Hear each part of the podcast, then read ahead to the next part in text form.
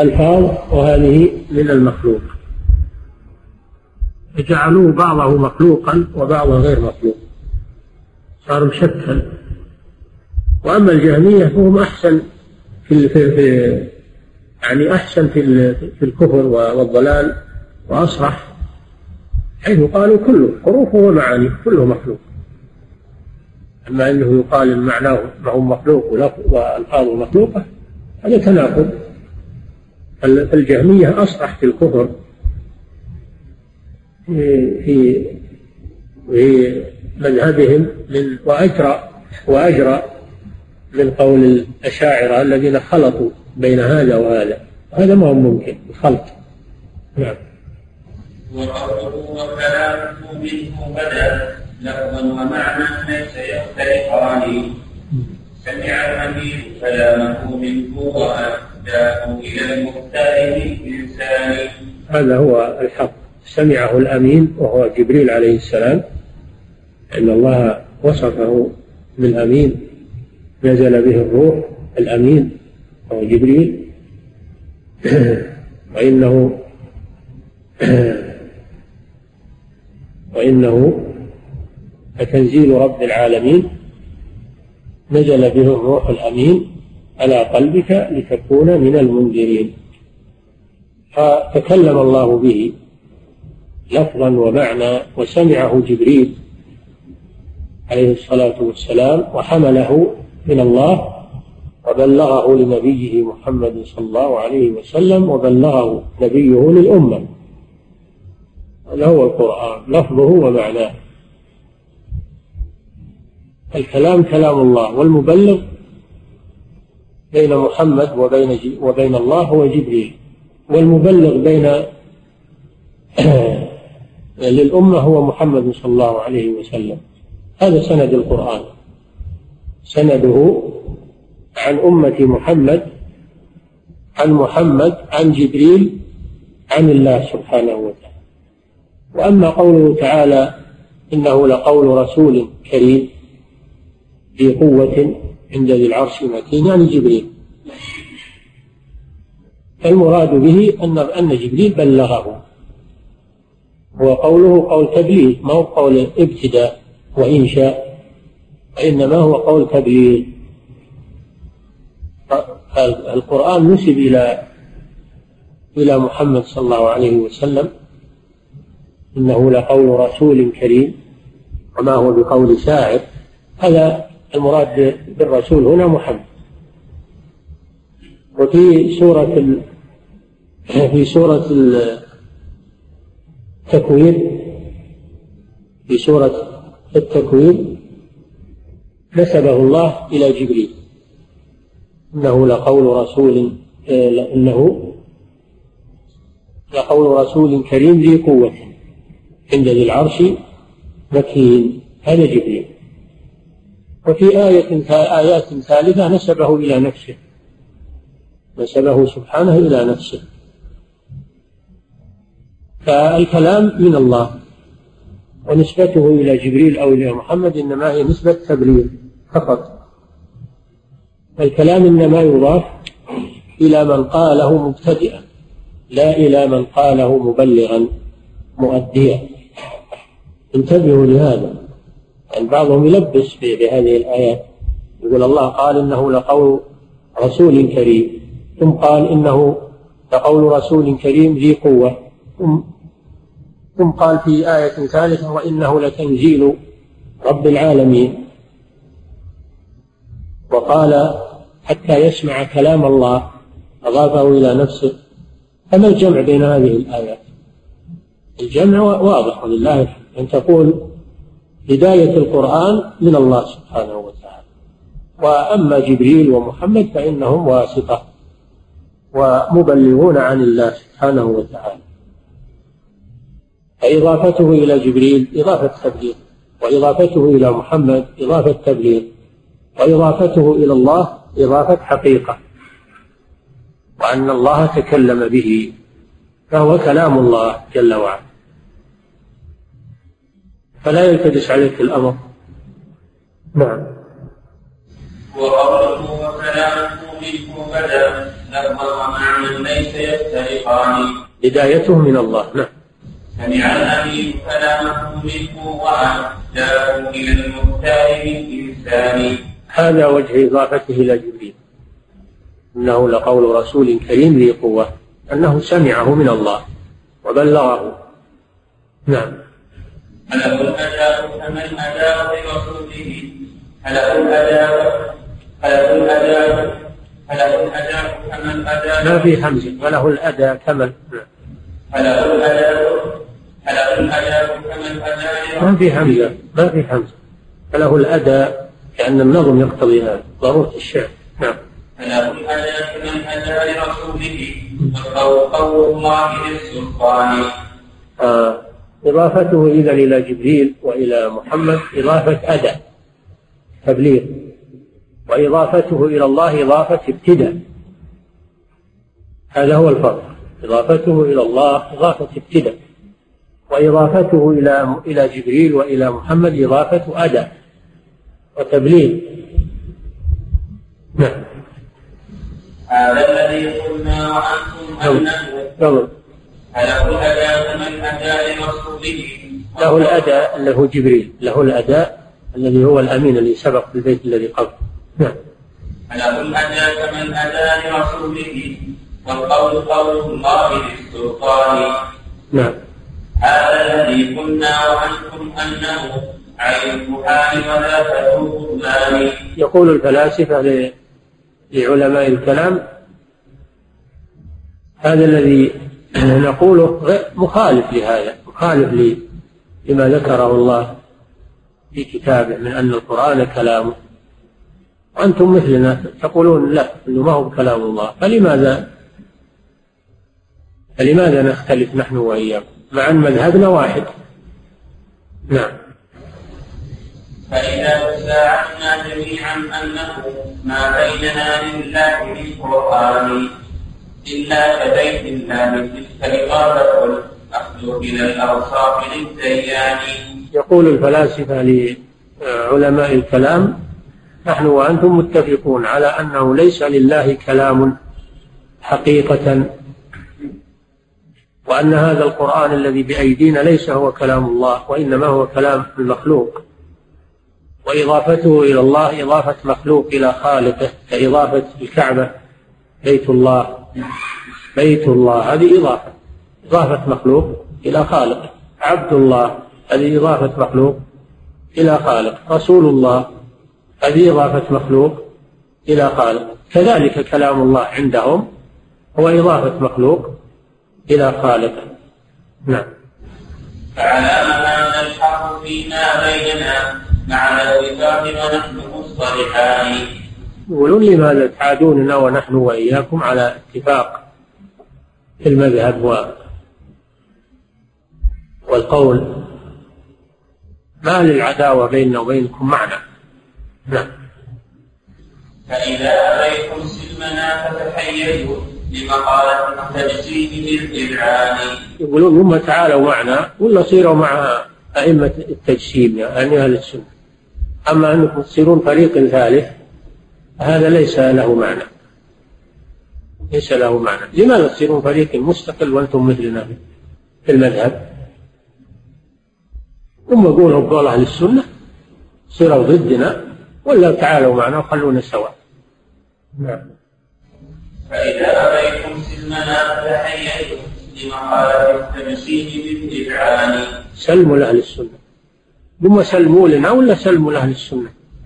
أما أنكم تبقون مذبذبين لستم منا ولستم من أهل السنة أو بعبارة أخرى لستم منا ولستم من المسلمين فهذا غير لائق. نعم.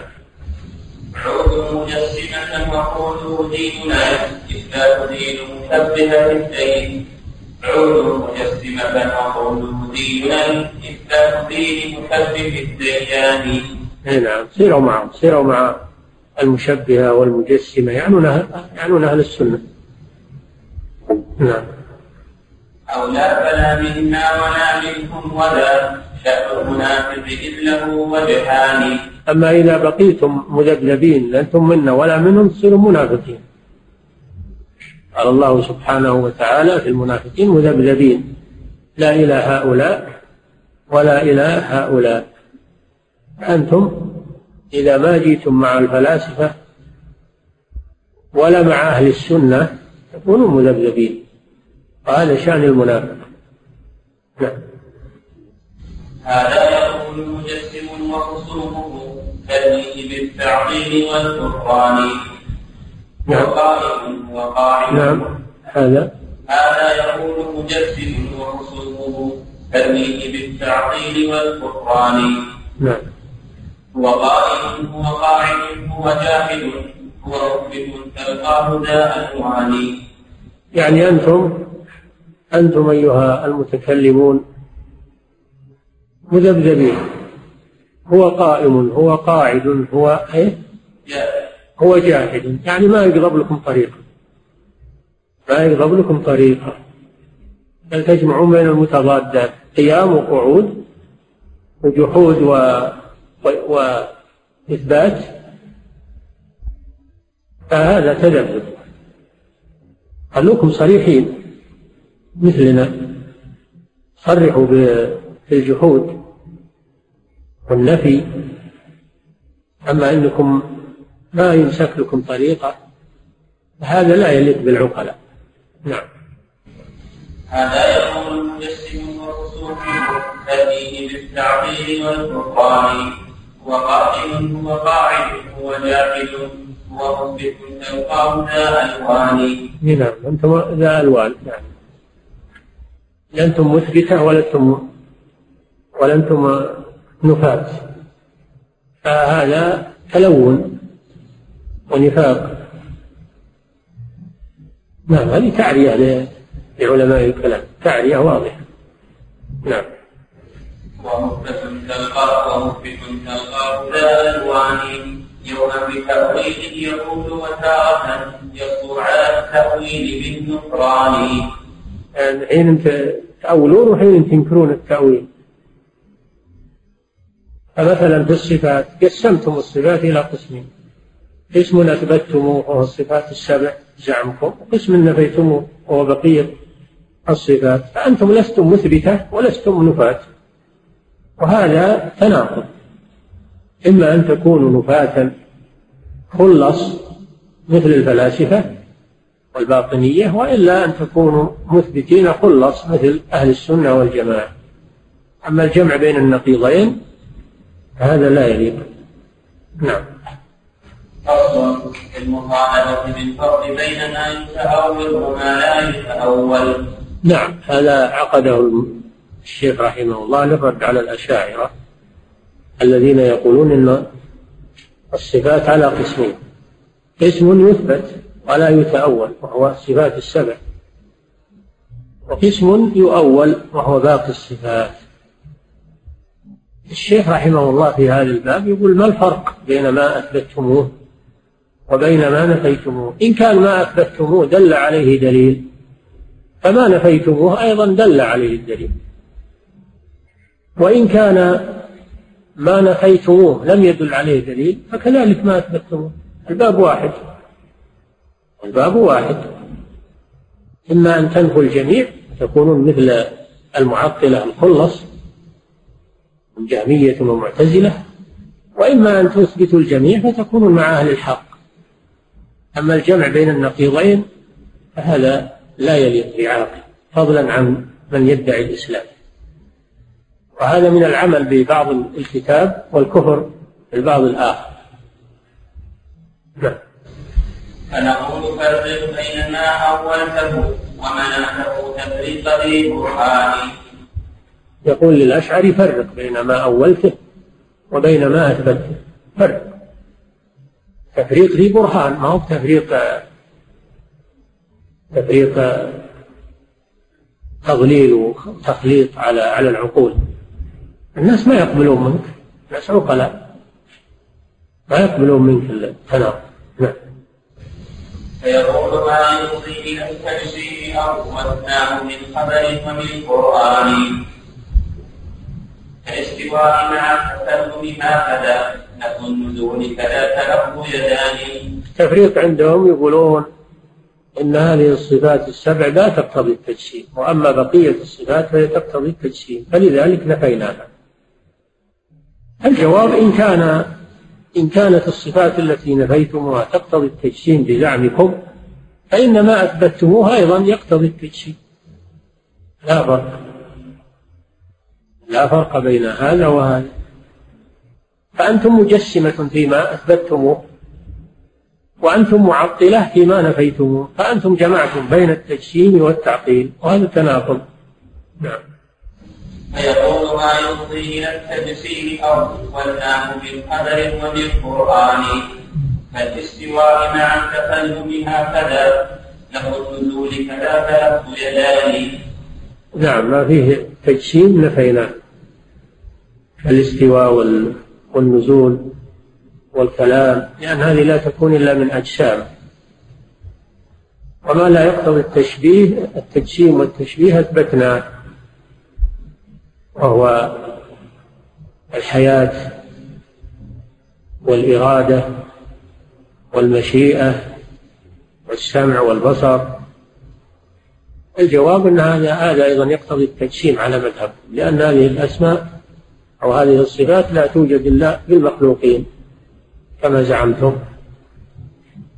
فهي تقتضي التجسيم أيضا. فلماذا أثبتموها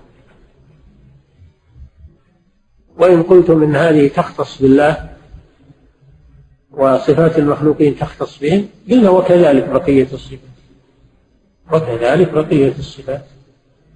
فصفات الله تختص به صفات المخلوقين تختص بهم. ولا تشابه بينها. نعم. هذه أوصاف جسم مبتدئ لا تنبغي للواحد المنان. يقولون هذه التي نفيناها هذه هذه للأجسام. تليق بالأجسام. والله منزه عن التجسيد. فنقول وكذلك ما أثبتموه هذا موجود في في المخلوقين. أو الإرادة موجودة في المخلوقين. الحياة موجودة في المخلوقين. السمع والبصر موجود في المخلوقين. فإن قالوا إنما هو موجود في المخلوقين لا يشبه صفات الخالق. الحمد لله. هذا هو مذهبنا. نحن نقول إنه لا تشابه بين صفات الخالق وصفات المخلوق بل كل له ما يليق به في جميع الصفات ما هو في سبع فقط بل في جميع ما ورد في الكتاب والسنة من أسمائه وصفاته. الباب واحد. نعم. فنقول أنت وصفته أيضا بما يفضي إلى التجسيد والكتان فوصفته بالسمع والإبصار مع نفس الحياة وعلم الأكوان العلم والحياة وال... والسمع والبصر هذه يثبتونها. إلى آخر الصفات السبع أو بعضهم يصل إلى أربع عشرة صفة وينفون الباقي. وهذا من باب التناقض. نعم. ووصفته بالسمع والإبصار مع نفس الحياة وعلم الأكوان ووصفته بمشيئة مع قدرة كلامه النفسي وهو معاني. هذا عند الأشاعرة كلام النفسي نعم. أو واحد ولد اسم حامل هذه الأوصاف حقا تأتي بالفرقان. بين الذي يفضي إلى التجسيم أو لا يقتضيه بواضح القرآن. والله لو نكرت شيوخكم كل والله لو نكرت شيوخك كلهم لم يقدروا أبدا على الفرقان. لو جميع يقول للأشعري يقول الشيخ للأشعري والله لو جمعت جميع شيوخك من أولهم إلى آخرهم اللي علموك هذا المذهب وقلت لهم فرقوا بين ما أثبتموه وبين ما نفيتموه لم يستطيعوا. ولم يستطيعوا. هذا دليل على البطلان بطلان التفريق. نعم. فصل في ذكر فرق آخر له. فصل في ذكر فرق له آخر وبيان بطلانه. الفرق الأول هو يقولون ما يقتضي التجسيم ينفى عن الله وما لا يقتضي التجسيم يثبت لله. هذا الفرق الأول. اعتمدوا على التجسيم. نعم. الفرق, الفرق الثاني. فإذا قال زعيمهم في نفسه فرقا سوى هذا الذي تريان فصل فصل في فرق له آخر وبيان نعم فإذا تقال بعيد في نفسه فرقا سوى هذا الذي فريان هذه الصفات يقول ما دلت على إثباتها مع ظاهر القرآن يقول إن الصفات السبع دلت دل عليها العقل. دل عليها العقل. وأما بقية الصفات فدل عليها السمع فقط وهو القرآن ولم يدل عليها العقل. والجواب عن هذا واضح. إن العقل إن كان يدل على السبع فهو يدل على البقية. لا فرق بي- بين النوعين. ولو فرضنا إن سلمنا إن العقل دل على السبع ولم يدل على البقية فالبقيه دل عليها الوحي دل عليها الوحي المنزل من الله سبحانه وتعالى. والوحي دليل مقدم على العقل. نعم. هذه الصفات العقول ما دلت على إثباتها مع ظاهر القرآن هذا كلامه نعم. فإذا صرناها عن التأويل فجميع التحقيق والعرفان يقول الشيخ اعجب من هذا التناقض. اعجب من هذا التناقض. العقل إن كان يدل على هذه الصفات التي أثبتتموها فهو يدل أيضا على البقية. إذ الباب واحد. وأيضا لو فرضنا أن العقل ما يدل على البقية فقد دل عليها دليل آخر وهو السمع والوحي. فلماذا تتحكمون في الأدلة؟ تستعملون بعضها وتجحدون بعضها؟ نعم. فإذا فصلناها عن التأويل فجميع التحقيق والعرفان. كيف اعتراف القوم أن عقوله دلت على التجسيم بالقرآن. فيقال هل بالعقل تجسيم أم المعقول ينفيه كذا النقصان. إن قلتم ينفيه ترك هذه الأوصاف مرسلة من القرآن. انفوا هذه الأوصاف التي أثبتموها لأن إن كان الذي نفيتموه يقتضي التجسيم فما أثبتموه أيضا يقتضي التجسيم. فانفوا الجميع. نعم. إن قلتم ينفيه ترك هذه الأوصاف مرسلة صعب إن قلتم ينفيه ترك هذه الأوصاف مرسلة من القرآن. نعم. أو قلتم يقضي بإثبات له ففراركم منها لأي معاني وإن قلتم بأن العقل لا ينفي هذه السبع العقل أيضا لا ينفي بقية الأسماء والصفات. نعم.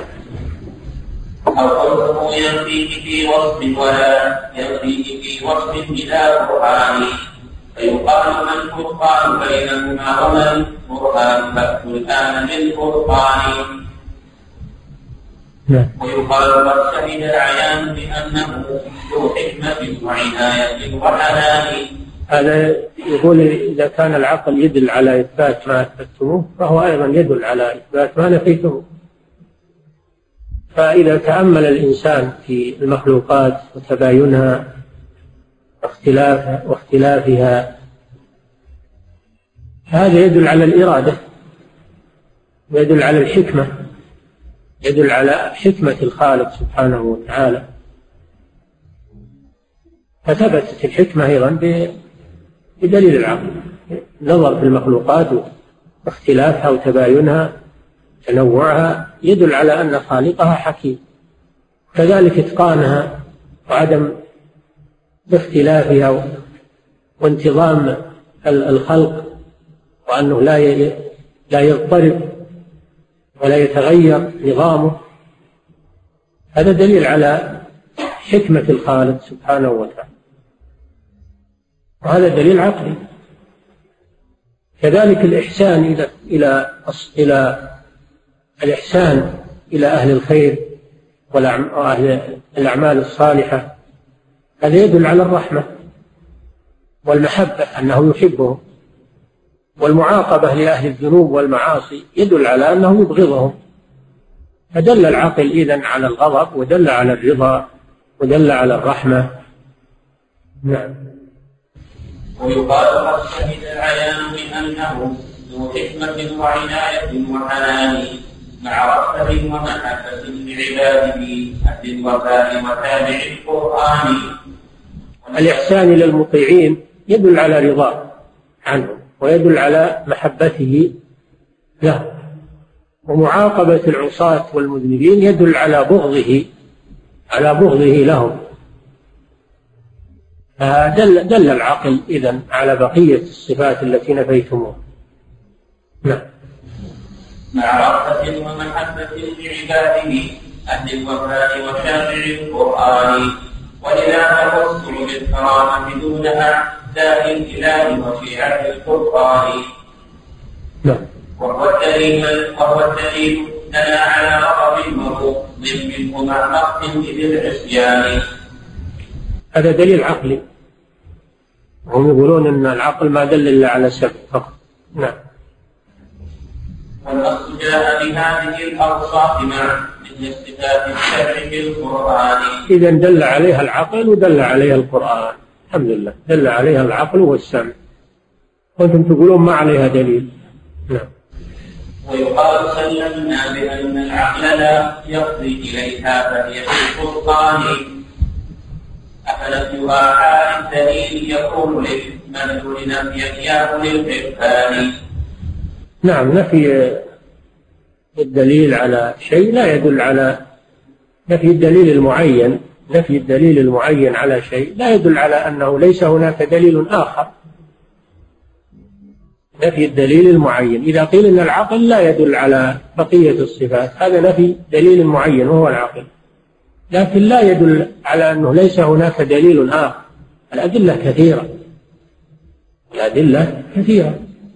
فنفي واحد منها لا يدل على نفي البقية نعم. أفنفيها حال الدليل يكون للمدلول نفيا يا أولي الإحسان أو نفي مطلقه يدل على اتفاق المدلول في عقل وفي قرآن. فأنت إذا قلت مثلا ما جاء زيد؟ ما جاء زيد.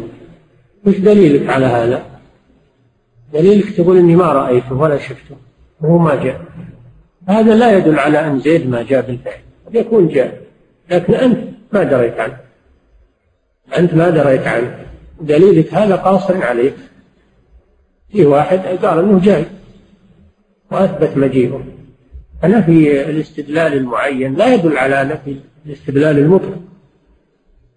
نعم وعدم العلم بالشيء لا يدل على عدم وجود الشيء.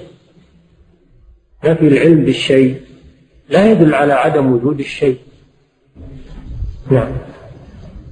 فتعبد الإنصاف ويحكم سوى محض العناد ونخوة الشيطان. نعم. وتحيز لا إلى القرآن والآثار والإيمان. نعم. فصل في بيان مخالفة طريقهم لطريق أهل الاستقامة عقلا ونقلا. الأشاعرة طريقهم يعني طريق الأشاعرة وركز على الأشاعرة بالذات لأنهم هم الذين لبسوا على الناس أنهم هم أهل السنة. ولا يزالون الآن يقولون أن الأشاعرة هم أهل السنة مع أنهم متناقضون مضطربون ليسوا من أهل السنة وليسوا من المعتزلة وإنما هم مذبذبون بين هؤلاء وهؤلاء. فهو ركز عليهم ليبين أن أنهم ليسوا من أهل السنة. نعم. واعلم بأن طريقهم عكس الطريق المستقيم لمن له عينان نعم. جعلوا كلام شيوخهم نصا له الإحكام موزونا به النصان وكلام رب العالمين وعبده متشابها متحملا لمعاني من بلاياهم هذه البلية الخطرة وهي أنهم يتمسكون بأقوال شيوخهم. وقواعد المنطق الذي بنوا عقيدتهم عليه تمسكا أعمى. ويقولون هذه أدلة لا لا تحتمل التأويل. كلام شيوخهم لا يحتمل التأويل. يتمسكون به يجمدون عليه ويتعصبون له. بينما يسطون على كلام الله وكلام رسوله بالتأويل والتحريف فهم يعظمون كلام شيوخهم ولا يعظمون كلام الله وكلام الرسول صلى الله عليه وسلم. فلذلك جمدوا على إثبات هذه الصفات السبع لأن شيوخهم أثبتوها. ونفوا ما عداها لأن شيوخهم نفوها. ولم يرجعوا إلى الكتاب والسنة ويعرضوا قول الشيوخ على القرآن والسنة. واجب هذا. واجب أن أقوال الشيوخ تعرض على الكتاب والسنة. فما وافق الكتاب والسنة أخذنا به وما خالف الكتاب والسنة تركناه وإن كان من قول أفضل الناس. ما عدا الرسول صلى الله عليه وسلم فهو المعصوم عليه الصلاة والسلام. أما غير الرسول فهو عرضة للخطأ عرضة للخطأ والصواب. فهم لا هم جمدوا على أقوال شيوخهم وقواعدهم المنطقية وجعلوها أدلة تفيد اليقين عندهم. وأما نصوص القرآن ونصوص الحديث فهذه لا تفيد اليقين. وإذا إذا أرادوا المجاملة والتلبيس قالوا تفيد الظن. تفيد الظن. ظنية أدلة ظنية سبحان الله. كلام المخلوق يدل على العلم. وكلام الخالق يدل على الظن. نعم. هذا هذا كلامه ما ظلمناهم هذا كلامه موجود في كتبه. يقولون أدلة ظنية. بينما قواعد المنطق قواعد عقلية يقينية وبراهين عندهم هذا موجود في في كتبه. وهذا هو الذي سبب ضلاله وانحرافهم والعياذ بالله. نعم. فتولدت من ذلك الأصلين أو لا أتت للغي والبهتان. نعم. واعلم بان طريقهم عكس الطريق للمستقيم لمن له عينان. جعلوا كلام شيوخهم نصا له الاحكام موزونا به النصان. وكلام رب العالمين وعبده متشابها متحملا لمعاني. فهو ظني. لكونه محتمل لعدة معاني دلالته ظنية. أما كلام شيوخهم فهو لا يحتمل. فهو قطعي. فهو قطعي. هذه البلية التي أصيب بها. ولو أنهم عكسوا قالوا كلام الله قطعي كلام الرسول. وأما علوم الناس فإنها ظنية تعرض على على كلام الله وكلام الرسول صلى الله عليه وسلم. فما شهد له كلام الله وكلام الرسول فهو حق وما خالفه فهو مردود وباطل. لو سلكوا هذا المسلك لسلموا. نعم. فتولدت من ذيلك الأصلين اصلاب أتت للغي والبهتان. الأصلين وهو أن كلام الشيوخ قطعي وكلام الله ظني كلام الرسول. هذا الأصلين. الأصل الأول أن كلام الشيوخ قطعي. الأصل الثاني أن نصوص القرآن والسنة ظنية. تولد من هذين الأصلين. صار أب وأم. تولد منهم أولاد. أولاد سوء ليس لهم نسب. نقطة نعم. فتولدت من ذيلك الاصلين اصلاب اتت للغي والبهتان نعم. إذ من صفات لا نفاذ لونها بئس الوليد وبئست الأبوان تشبه آه تشبه ال ال الثمرات التي تولدت عن هذين الأصلين الباطلين تشبه أولاد الزنا. الذين هم من سفاح لا من نكاح. فكل ما تولد عن أصلي المعتزلة والأشاعرة والجهمية الذي هو قطعية كلام الشيوخ وظنية كلام الله وكلام الرسول تولد عنهم أولاد زنا أولاد سفاح. يعني كل ما نتج عن هذين المذهب عن هذين الأصلين الباطلين فإنه من السفاح. نعم. عرض النصوص على كلام شيوخهم فكأنها زيت لذي سلطان. نعم عرضوا النصوص نصوص الوحي على كلام شيوخه. فما وافق كلام الشيوخ قالوا هذا حق. وما خالف كلام الشيوخ قالوا هذا ظني محتمل لا يجوز الاستدلال به لأنه ظني. كأن كلام الشيوخ كأنه هو السلطان. نعم. عرض النصوص على كلام شيوخهم فكأنها شيء لذي سلطان. والعدل والإبقاء مرجعه إلى السلطان دون رعية السلطان. أي السلطان الذي هو ولي الأمر من صلاحيته العزل والنصر. صلاحيته العزل يعزل الأمراء والقضاة وال... أو ينصب الأمراء والقضاة. هذا من صلاحية ولي الأمر صحيح. العزل والنصب هم جعلوا جعلوا قواعد شيوخهم بمنزلة السلطان الذي يعزل وينصب. فهو عزل القرآن والسنة عن الاستدلال ونصب القواعد العقلية اليقينية عندهم كما ينصب السلطان الولاة العزل والنصب صار بقواعد الشيوخ. نعم.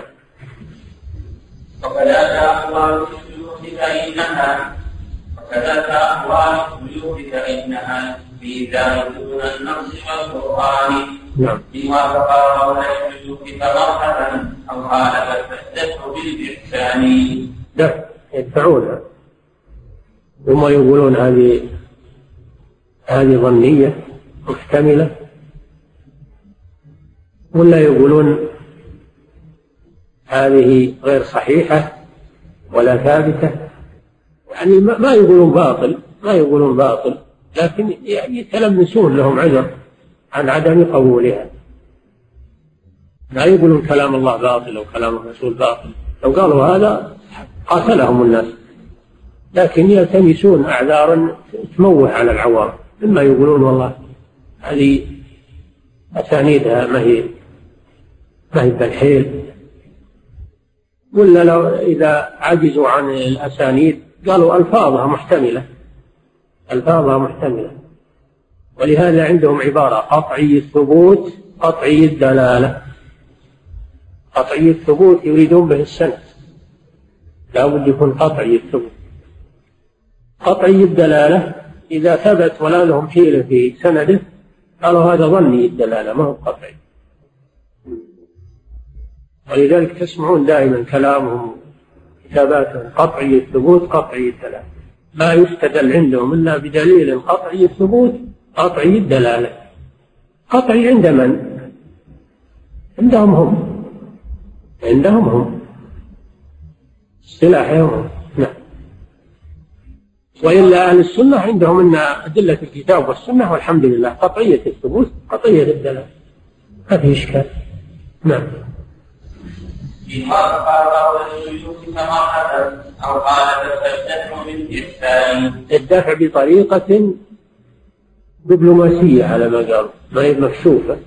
يقولون والله هذا في سنده كذا أو في متنه كذا أو أو إلى آخره احتمالات نعم. إما بتأويل فإن أعيا فتأويل ونحوها بقول فلان هذه بعد طريقة ثالثة. إذا عجزوا عن عن السند وعجزوا عن المتن. قالوا هذا ما نعرف وهذا مفوض لا يعلمه إلا الله. هذا لا يعلمه إلا الله. يجعلونه من المتشابه. ولذلك عندهم يقولون أن صفات الله من باب المتشابه الذي لا يعلمه إلا الله فيفوضون معناه إلى الله. هذه فرقة معروفة المفوضة. ومع الأسف ينسبونها إلى السلف. يقولون أن مذهب السلف التفويض وكذبوا في هذا. كذبوا على السلف. نعم. إذ قوله نص لدينا عكسهم فضواحر المنقول ذات معاني. نعم. إن وافق قول الشيوخ فمرحبا أو خالفت فالدفع بالإحسان نعم. إما بتأويل فإن أعيا لقول فلان إما بتفويل التأويل يقولون هذه محتملة عدة معاني. وإما بتفويض إذا عجزوا عن التأويل.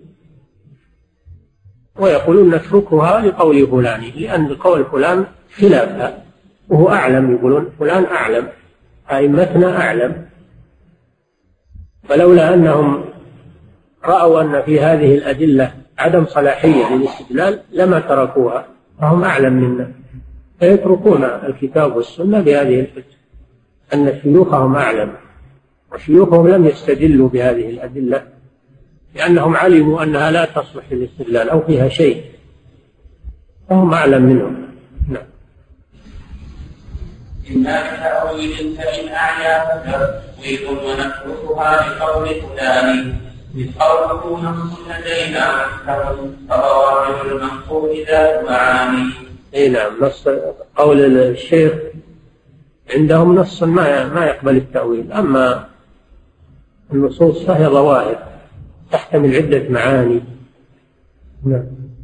والنص قلنا لكم فيما سبق الفرق بين النص وغير النص هو الذي لا يحتمل إلا معنى واحدا.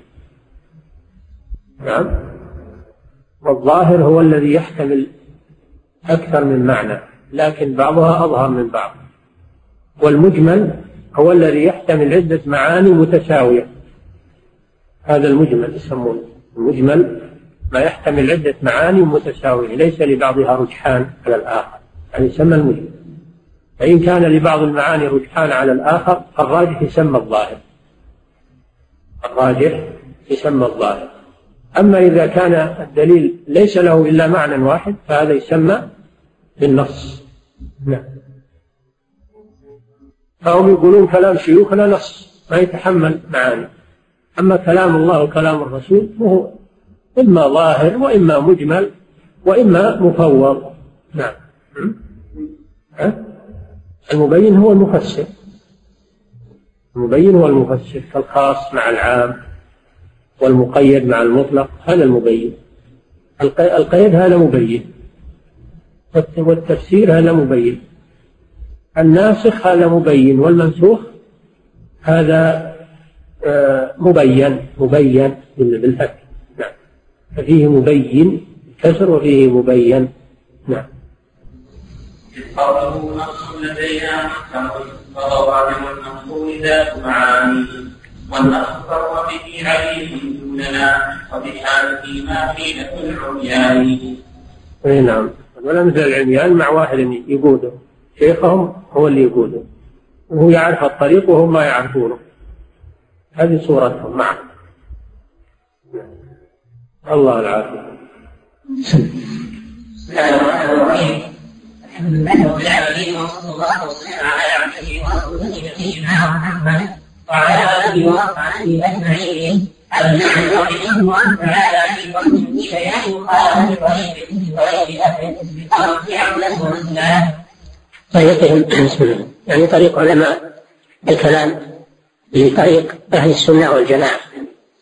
فهو مخالف من وجهين مخالف من جهة النقل وهو الكتاب والسنة ومخالف أيضا من جهة العقل. نعم.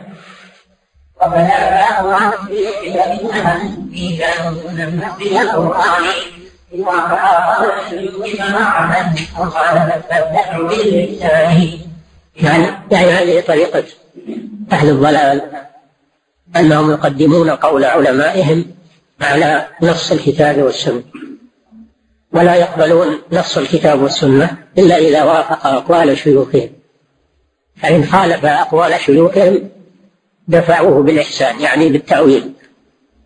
لا يقولون أنه باطل لكن يأتون بطريقة خبيثة وهي التأويل الذي يزعمون أنه تفسير وهو تأويل وتحريف.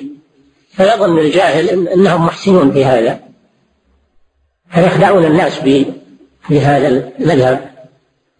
وهم قصدهم عدم الاستدلال بالكتاب والسنة وإنما الاستدلال بأقوال أئمتهم ولا شك أن هذا من اتخاذ الأحبار والرهبان أربابا من دون الله كما فعل اليهود والنصارى.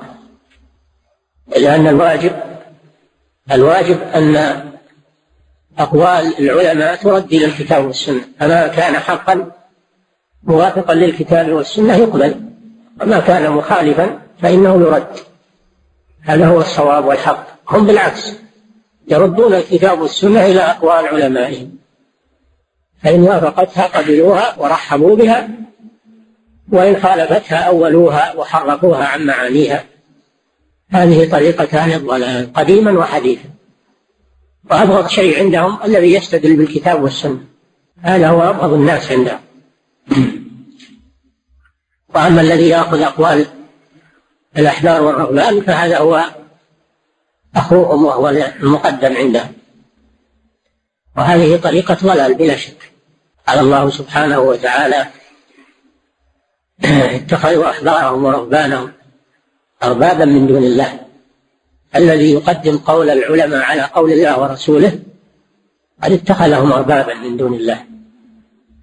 شاء أم أبى. وإن تظاهر بالإسلام وتظاهر باحترام الكتاب والسنة فإن فعله يدل على خبث طويته وفساد نيته والأمور لا تخفى على أهل البصائر.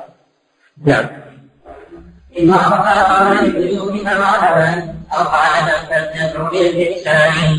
إيه الدفع الدفع بالإحسان لا يقولون إنه باطل لكن يدفعونها بالتأويل.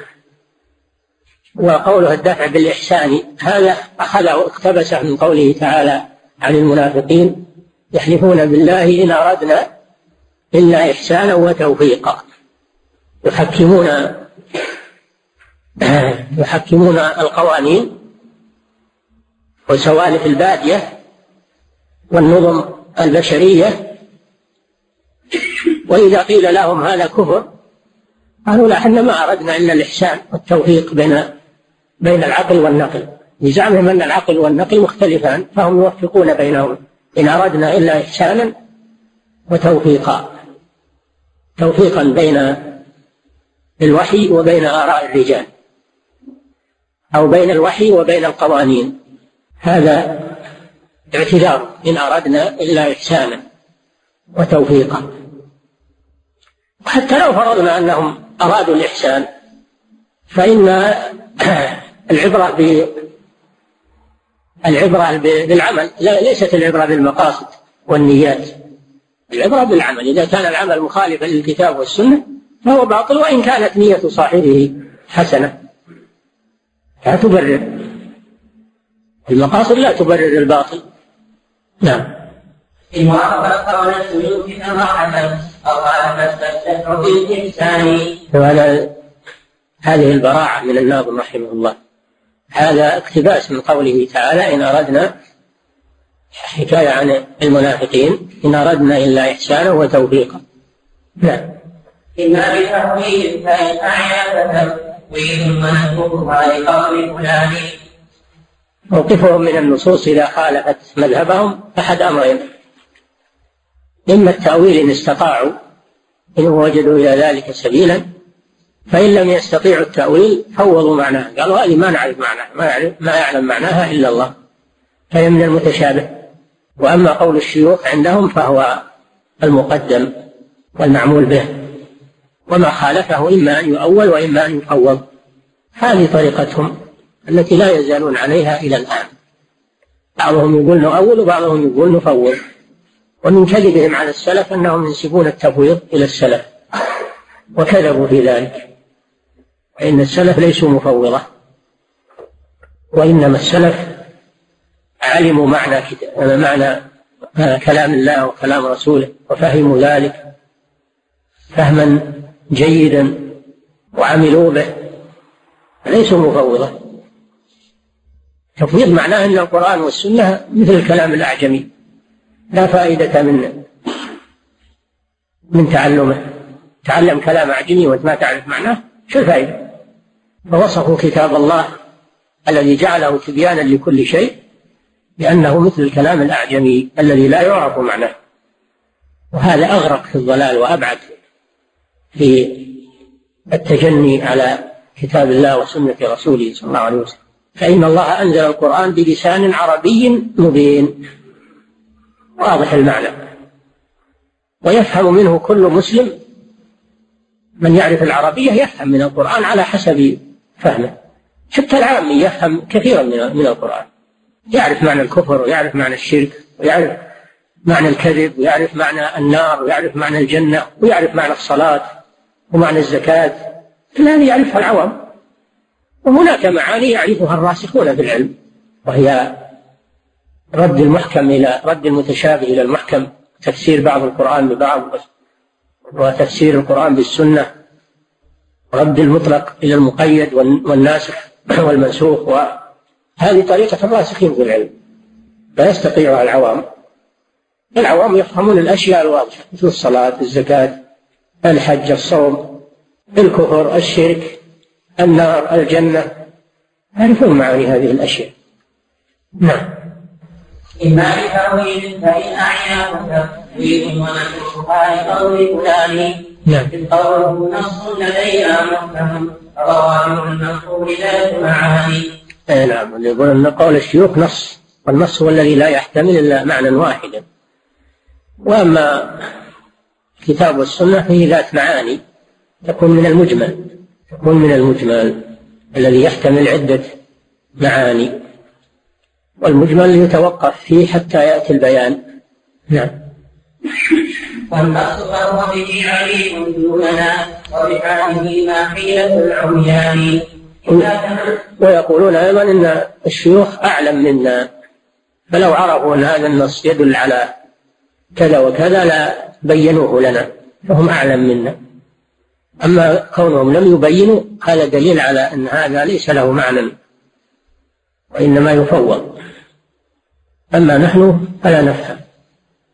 وإنما نقلدهم فقط. فما قالوه قلنا به وما نفوه نفيناه وما توقفوا فيه توقفنا فيه. يعني عميان مثل الأعمال اللي يمشي مع المبصر يدله ويقوده لا يدري عن الحفر ولا يدري عن مجاهل الطريق. أعمى أعمى. فالمقلد أعمى. نعم. والنص فهو به عليم دوننا. وبحاله ما حيلة العميان. إلا تمسكهم بأيدي مسلم حتى يقودهم كالأرسال حتى يقودهم كالأرسال يقودهم إلا تمسكهم بأيدي مسلم حتى يقودهم كالأرسال كالحيوانات التي لها أرسان. يقودها صاحبها. فهم مع شيوخهم مثل الحيوانات. التي أرسانها بيد أصحابها. هذه صفته. نسأل الله العافية. نعم. بعد بعميان البصائر أبصر كون المقلد صاحب البرهان المقلد.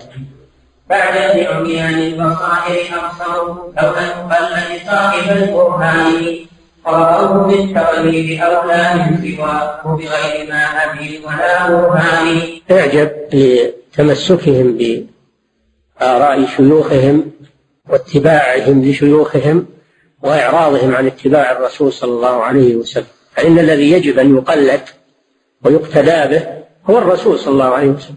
قد كان لكم في رسول الله أسوة حسنة. الذي يجب أن يقلد ويتبع ويطاع على كل حال هو الرسول صلى الله عليه وسلم. أما الشيوخ فتعرض أقوالهم على أقوال الرسول صلى الله عليه وسلم.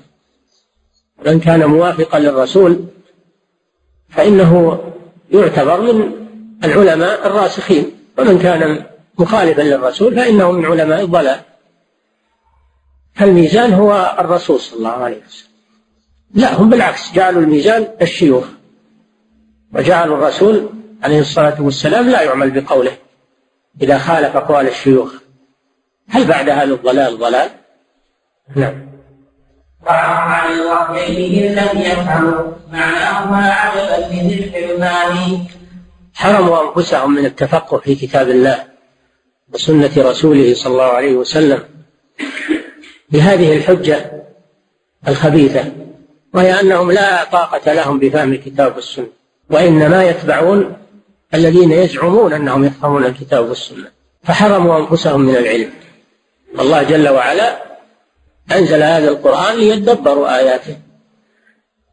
فالله جل وعلا طلب من عباده أن يتدبروا القرآن ولم يقصر هذا على طائفة من الناس بل كل من عنده معرفة بالقرآن ولغته و فإنه يتدبر القرآن ويفهم على قدر ما أعطاه الله سبحانه وتعالى.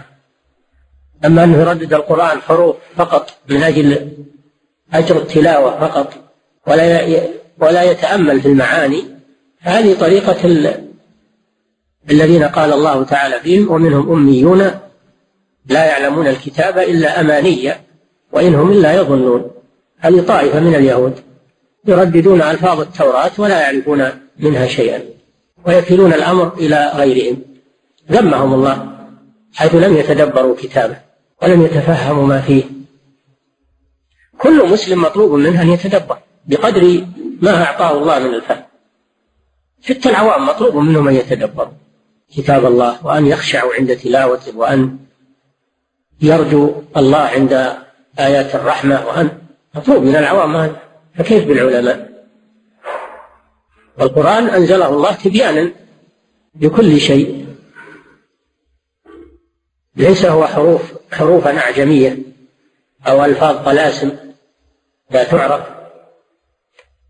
بل هو قرآن بلسان عربي مبين. أفصح اللغات وأوضح اللغات هي لغة القرآن الكريم. نعم. أو شيوخنا مرجعنا من الوحي إلى والواحد الرحمن. عندهم عندهم إن أقوال الشيوخ أتم بيان من القرآن. ثم أقسم إن هذا كذب. أقسم الناظم إن هذا هو الكذب. فالعكس هو الصحيح أن القرآن هو أتم بيان. نعم. لا والواحد نعم. قول الشيوخ أتم تبيانا من الوحي إلى والواحد الرحمن. النقل نقل صادق والقول في عصمة في غاية التبيان. هذه نصوص الوحيين الكتاب والسنة. النقل صادق يعني السند ما فيه إشكال ثابت.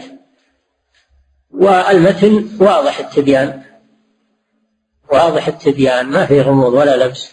فكيف يعادل هذا بأقوال الشيوخ التي هي عرضة للخطأ؟ والرسول صلى الله عليه وسلم معصوم عن الخطأ. معصوم عن الخطأ. قال تعالى وما ينطق عن الهوى إن هو إلا وحي يوحى. قال تعالى وما آتاكم الرسول فخذوه وما نهاكم عنه فانتهوا بدون تردد ولا توقف. لأننا نجزم أن الرسول معصوم عليه الصلاة والسلام. لا يقول خطأ أبدا. أما غيره من العلماء مهما بلغت منزلتهم فإنهم عرضة للخطأ والصواب ليسوا معصومين. نعم. النقل نقل صادق والقول ذي عصمة في غاية التبيان. النقل نقل صادق. هذا تزكية للسند. والناطق به الناطق بهذا الكلام هو إما الله جل وعلا في القرآن الكريم وإما الرسول صلى الله عليه وسلم في السنة. وهذا في غاية التبيان. الله جل وعلا كلامه بين وكذلك الرسول كلامه بين.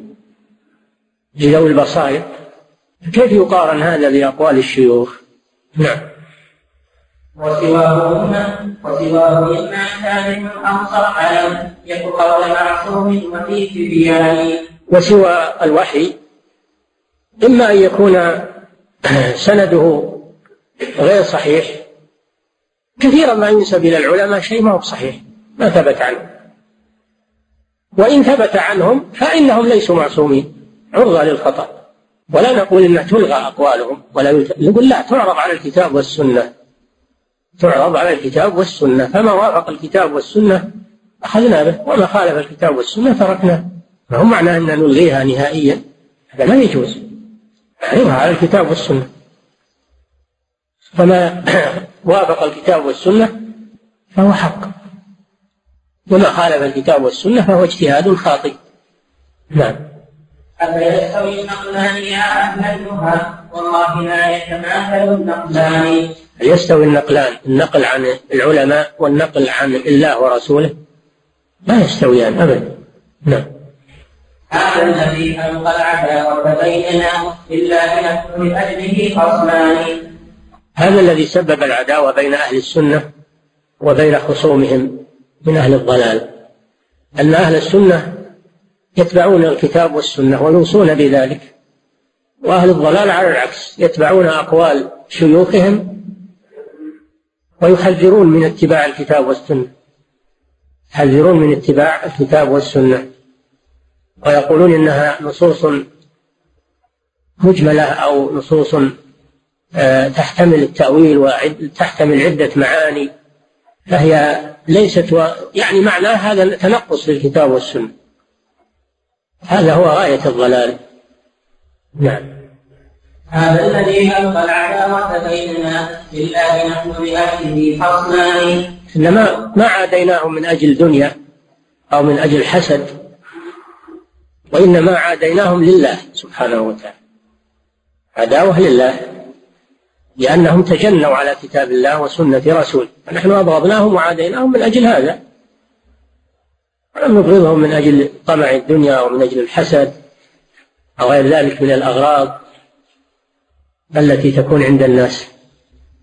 الحين بعض الناس إذا صار بين أهل السنة وبين أهل البدعة عداوة يقول حاسدينهم ولا حاسدينهم ولا حاقدين عليهم هذا حق. هذا كذب. العداوة بين أهل السنة وبين خصومهم لأجل الله سبحانه وتعالى ما هي لأجل الدنيا أو لأجل الحسد؟ نعم. شفاعة رأيهم لكن نصرناه إلى القرآن فرق بين الحزبين. أهل السنة نصروا الكتاب والسنة نصروا الوحيين وهؤلاء نصروا الضلالة من سفاهة رأيهم نصروا الضلالة التي هي اتباع غير الكتاب والسنة نعم. ولنأخذكم مثل مسلكهم كما رجلان قط يلتقيان. ما يمكن الجمع بين الضدين بين مبتدع وسني. ما يمكن هذا. هؤلاء ضدان والضدان لا يجتمعان. هذا تعلم وتخرج على الكتاب والسنة وهذا تخرج على أقوال الفلاسفة وأقوال الناس. ففرق بين بين الاثنين لا يلتئم. وهذا فيه رد على الذين الآن ينادون بأن المسلمين يجتمعون على ما اتفقوا عليه ويعذر بعضهم بعضا فيما اختلفوا فيه. نقول كيف نجتمع؟ ما يمكن نجتمع. نحن ضدان إذا كانوا يريدون الاجتماع فليتركوا الضلال ويأتوا إلى الحق. نجتمع على الحق. أما أنهم يبقون على خرافاتهم وعلى ضلالهم وعلى شرهم ونقول اجتمعوا. نجتمع على ما اتفقنا عليه. وش اتفقنا عليه؟ ما دام إنهم متخالفين في العقيدة فعلى أي شيء اتفقنا؟ الأصل هو العقيدة. وش نجتمع عليه؟ هذا من التغطية والتضليل للناس. ويقولون المسلمون لا بد يتحدون ويصيرون ضد الملاحدة. من هم الملاحدة؟ الإلحاد هو نفسه هذا الذي ركبه هؤلاء. هذا هو الإلحاد. أما الكفار الأصليون فهؤلاء معروفة عداوتهم ومعروف كفر لكن المشكل الذي يتلبس بالإسلام وهو ضد الإسلام هذا إنسان هنا نتصالح معه ما يصلح. لا يمكن الجمع بين الضدين أبدا. نعم. والواجب الجهاد جهاد العدو القريب قبل العدو البعيد. كيف تجاهد العدو البعيد وعندك عدو قريب؟ من باطن لك وجار لك. قاتلوا الذين يلونكم من الكفار وليجدوا فيكم غيظ ابدأوا بالأقرب. وإلا لو قاتلنا الكفار وهذولا باطنين خانونا من الخلف. مثل ما حصل من من اليهود والمنافقين في عهد النبي صلى الله عليه وسلم في غزوة الأحزاب. وفي كثير من المواقف ينحاز المنافقون إلى الكفار. فلا بد من القضاء على هؤلاء الأعداء القريبين نتخلص منهم ثم نتجه إلى العدو الخارجي. نعم. إلا بينها الذين ببابه كانوا من الآراء والبهتان ما يمكن أن نجتمع وياهم وهم على ضلال ونتصالح أن وياهم وندمج الضلال مع الحق. ونقول كلهم مسلمون. هذا ما يمكن أبدا لازم الزيف يبين ويفضح ويظهر الحق. من أراد الحق؟ على الرحب والسعة ومن أراد الباطل فيتبين أمره يفتضح أمره.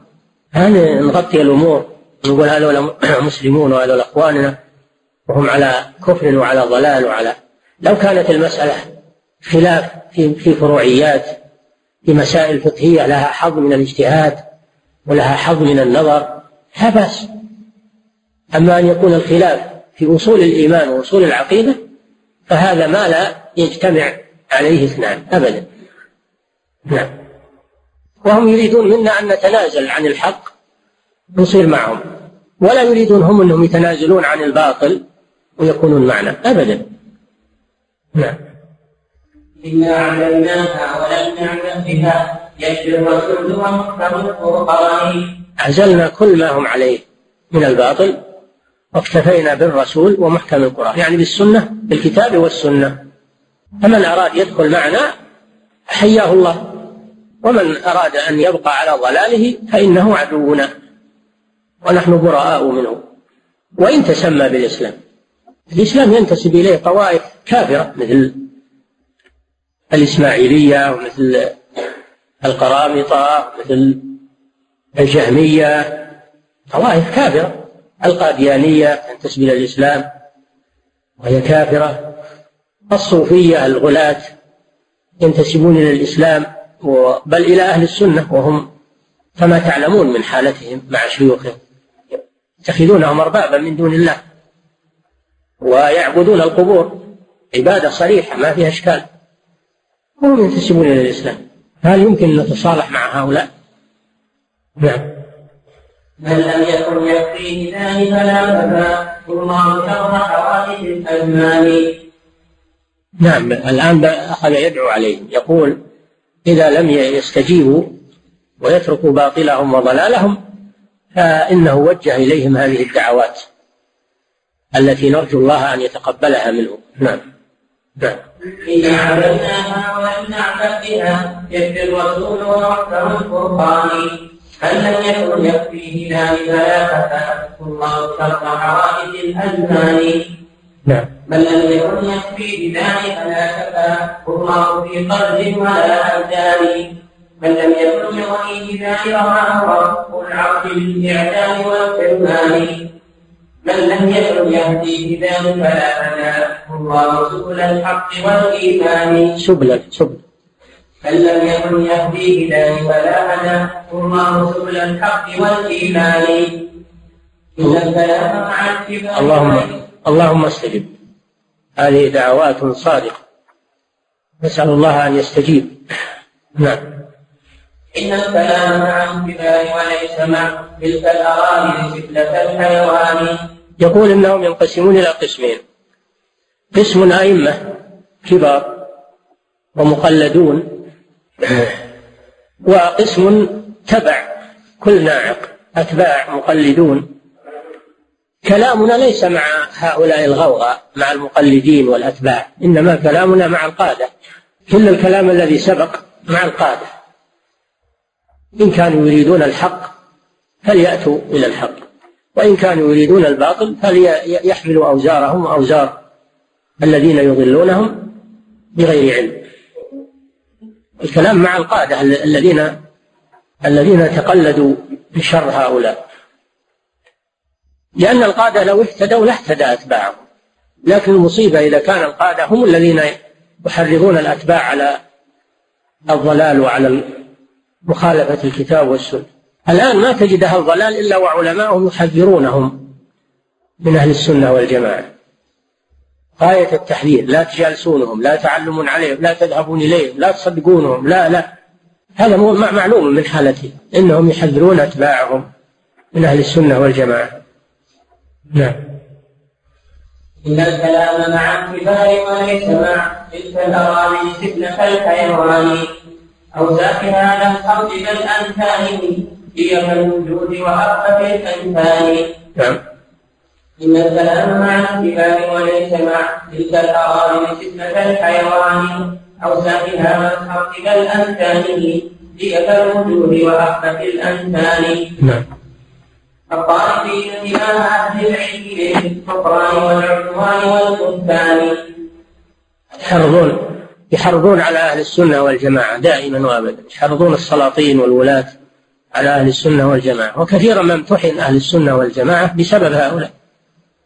ما الذي أوجب امتحان الإمام أحمد إمام أهل السنة والجماعة؟ حتى ضرب عليه رحمة الله حتى ضرب وأهين وعذب. إلا بإملاء بشر المريسي وأحمد بن أبي دؤاد خبثاء المعتزلة. من هو الذي جر التتار على أهل بغداد وعلى المسلمين؟ إلا ابن العلقمي ونصير الكفر الطوسي من أئمة الباطنية. من هو الذي شكى شيخ الإسلام ابن تيمية إلى السلاطين حتى سجنوه ومات في السجن؟ إلا هؤلاء. فهم يؤلبون على أهل الحق دائما وأبدا. هذا موقفهم من أهل الحق. ومع هذا يقولون تعالوا تصالحوا معنا. نجتمع فيما اتفقنا عليه ويعذر بعضنا بعضا فيما اختلفنا. هذه خديعة. مكر نعم. الطالبين من أهل العلم بالكفران والعدوان والكفان الشافعي أهل الحديث عداوة للسنة العليا مع القرآن. ومن هو الذي سب شيخ الإسلام محمد بن عبد الوهاب في في كتبه وألف المؤلفات في ذمه وذم دعوته؟ إلا هؤلاء وأذنابه. دائما وأبدا في كل زمان. هذه طريقتهم نعم. الشافعي أهل الحديث عداوة للسنة العليا مع القرآن. جعلوا مسبتهم طعام قلوبهم. الله يقطعها من الأذقان. ولكن من حكمة الله أن الله فضحهم ببقاء كتبهم الآن التي فيها السباب والشتائم لأهل الحق. يعني فضيحة والعياذ بالله ما بعدها فضيحة. لو لو أنهم عقلاء أتلفوا هذه الكتب. لكن الله حكيم عليم أبقاها من أجل أن يقف أهل الإنصاف على ما عند هؤلاء من الضغينة والحقد على أهل الحق. وثائق وثائق تبين ما عنده. نعم. كبرا إعجابا وفيها زائدا وتجاوزا لمراتب الإنسان. لو كان هذا من وراء كفاية قلنا حملنا غاية الشكران. نعم. جعل المسبة طعام قلوبهم فالله يقطعها من جعلوا مسبة أهل السنة والجماعة طعاما لهم. مثل ما يأكلون الطعام يأكلون لحوم أهل السنة والجماعة. هذا ديدن. ولو اطلعتم على اعتراض السبكي على هذه النونية وما فيه من الوقائح والوقاحات والسب والشتم ما عنده إلا اللعن يلعن ابن القيم ويشتم ولله الحمد ما أتى ولا بحرف. يرد فيه على ابن القيم ردا صحيحا. وإنما شتايم وسباب وتلقيب له بألقاب شنيعة ثم تبعه خبيث الزمان الكوثري فعلق على هذا الكتاب اللي يسميه السيف الثقيل في الرد على ابن زفيل يسمي ابن القيم ابن زفيل الصيف الثقيل في الرد على ابن زفيل ابن القيم هو بيسمى ابن زفيل لكن هذه من الفرية على على الإمام ابن القيم. جاء الكوثري وطبع الكتاب وعلق عليه وزاد شتائم وسباب الحمد لله أن هذه باقية الآن. وثائق تنادي بوقاحتهم وضحالة معلوماتهم. وأن ما عندهم إلا السب والشتم فقط. ما أجابوا عن حرف واحد من, من هذه النونية بجواب صحيح. نعم. جعلوا مسبتهم طعام قلوبهم فالله يقطعها من الأذقان نعم. كبرا وإعجابا وفيها زائدا وتجاوزا لمراتب الإنسان. نعم. لو كان هذا من وراء كفاية كنا حملنا راية الشكران لكنه من خلف كل مخلف عن رتبة الإيمان والإحسان. من لي قد كفر بالذنب تأويلا بلا إحسان. الآن بدأ رحمه الله يقارن بين هؤلاء وبين الخوارج. يقارن بين هؤلاء الضلال من المعتزلة وأتباعهم وبين الخوارج. لأنهم هم يقولون إنكم أنتم خوارج. المعتزلة وأتباعهم يسمون أهل السنة بالخوارج. فهو يريد أن يبين من هو الأولى بشبه الخوارج. قارن بينهم وبين الخوارج فوجد أن الخوارج أحسن حالا منه. مع ضلال الخوارج هم أحسن حال من هؤلاء. لأن الخوارج يزعمون أنهم يستدلون بنصوص من القرآن لكن ما فهموها. والذي يستدل بنصوص من القرآن هذا أحسن حال من الذي يستدل بقواعد المنطق وعلم الكلام. فالخوارج يعتمدون على نصوص من القرآن لكن ما فهموها. وهؤلاء يعتمدون على قواعد المنطق وعلم الكلام. فأيهم أحسن حال؟ هذا الذي أراد أن يستدل بالقرآن ولا ولا ولا عرف. أو الذي تعمد ترك القرآن وأعرض عنه. لا شك أن الذي يحاول الاستدلال بالقرآن أنه أحسن حال ولو كان ضالا. هو أحسن حال على كل حال. لأنه أقرب إلى القرآن. الخوارج أخذوا نصوص ولا عرفوا تفسيرها قطعوها عن نظائرها وعن ما يبينها فضلوا بسبب ذلك. وأما أولئك فهم ما التفتوا إلى القرآن أصلا وإنما عمدتهم قواعد المنطق وعلم الكلام وتخضيع القرآن لهذه القواعد. إذا هم أغرق في الضلال من الخوارج. أيضا الخوارج أبعد الناس عن الكذب. الخوارج يعتبرون الكذب أنه, إنه كفر لأن الكذب كبيرة وهم يكفرون بالكبائر. فهو الخوارج من أبعد الناس عن الكذب. وأما هؤلاء فكل بضاعتهم الكذب. ما عندهم إلا الكذب والافتراء. فأيهما أحسن حالا؟ خوارج ولا هؤلاء؟ الناحية الثالثة أن أهل الخوارج كفروا أهل الكبائر. وهم فساق. أهل الكبائر فساق. هم ما اكتفوا بتفسيقهم بل حكموا عليهم بالكفر. وهذا لا شك غلو. هذا لا شك أنه غلو وضلال. لكن هؤلاء من كفروا؟ كفروا أهل السنة. كفروا أهل السنة وعلماء الملة وأئمة التوحيد. فأيهما أحسن الذي كفر الفاسق أو الذي كفر المستقيم العالم العامل بكتاب الله وسنة نبيه؟ إذا يتبين من هذا أن أن الخوارج على ضلالهم أحسن حالا من هؤلاء. فتنبهوا لذلك. تنبهوا لهذه الوجوه. الخوارج اعتمدوا على الكتاب ولكنهم ما أحسن. وهؤلاء اعتمدوا على قواعد المنطق وعلم الكلام. الخوارج كفروا الفسقة من أهل الإيمان. أخطأوا في ذلك بلا شك. وأولئك كفروا أحسن الناس عقيدة ودينا وهم علماء الأمة وقادة السلف الصالح.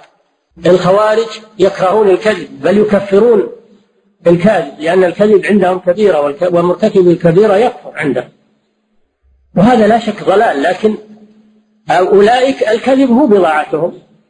كل ما ما عندهم من من من العلم الا إلا الكذب والافتراء على أهل الحق. فالخوارج على ضلالهم أحسن حالا من هؤلاء. نعم. من لي بشكر الخوارج قد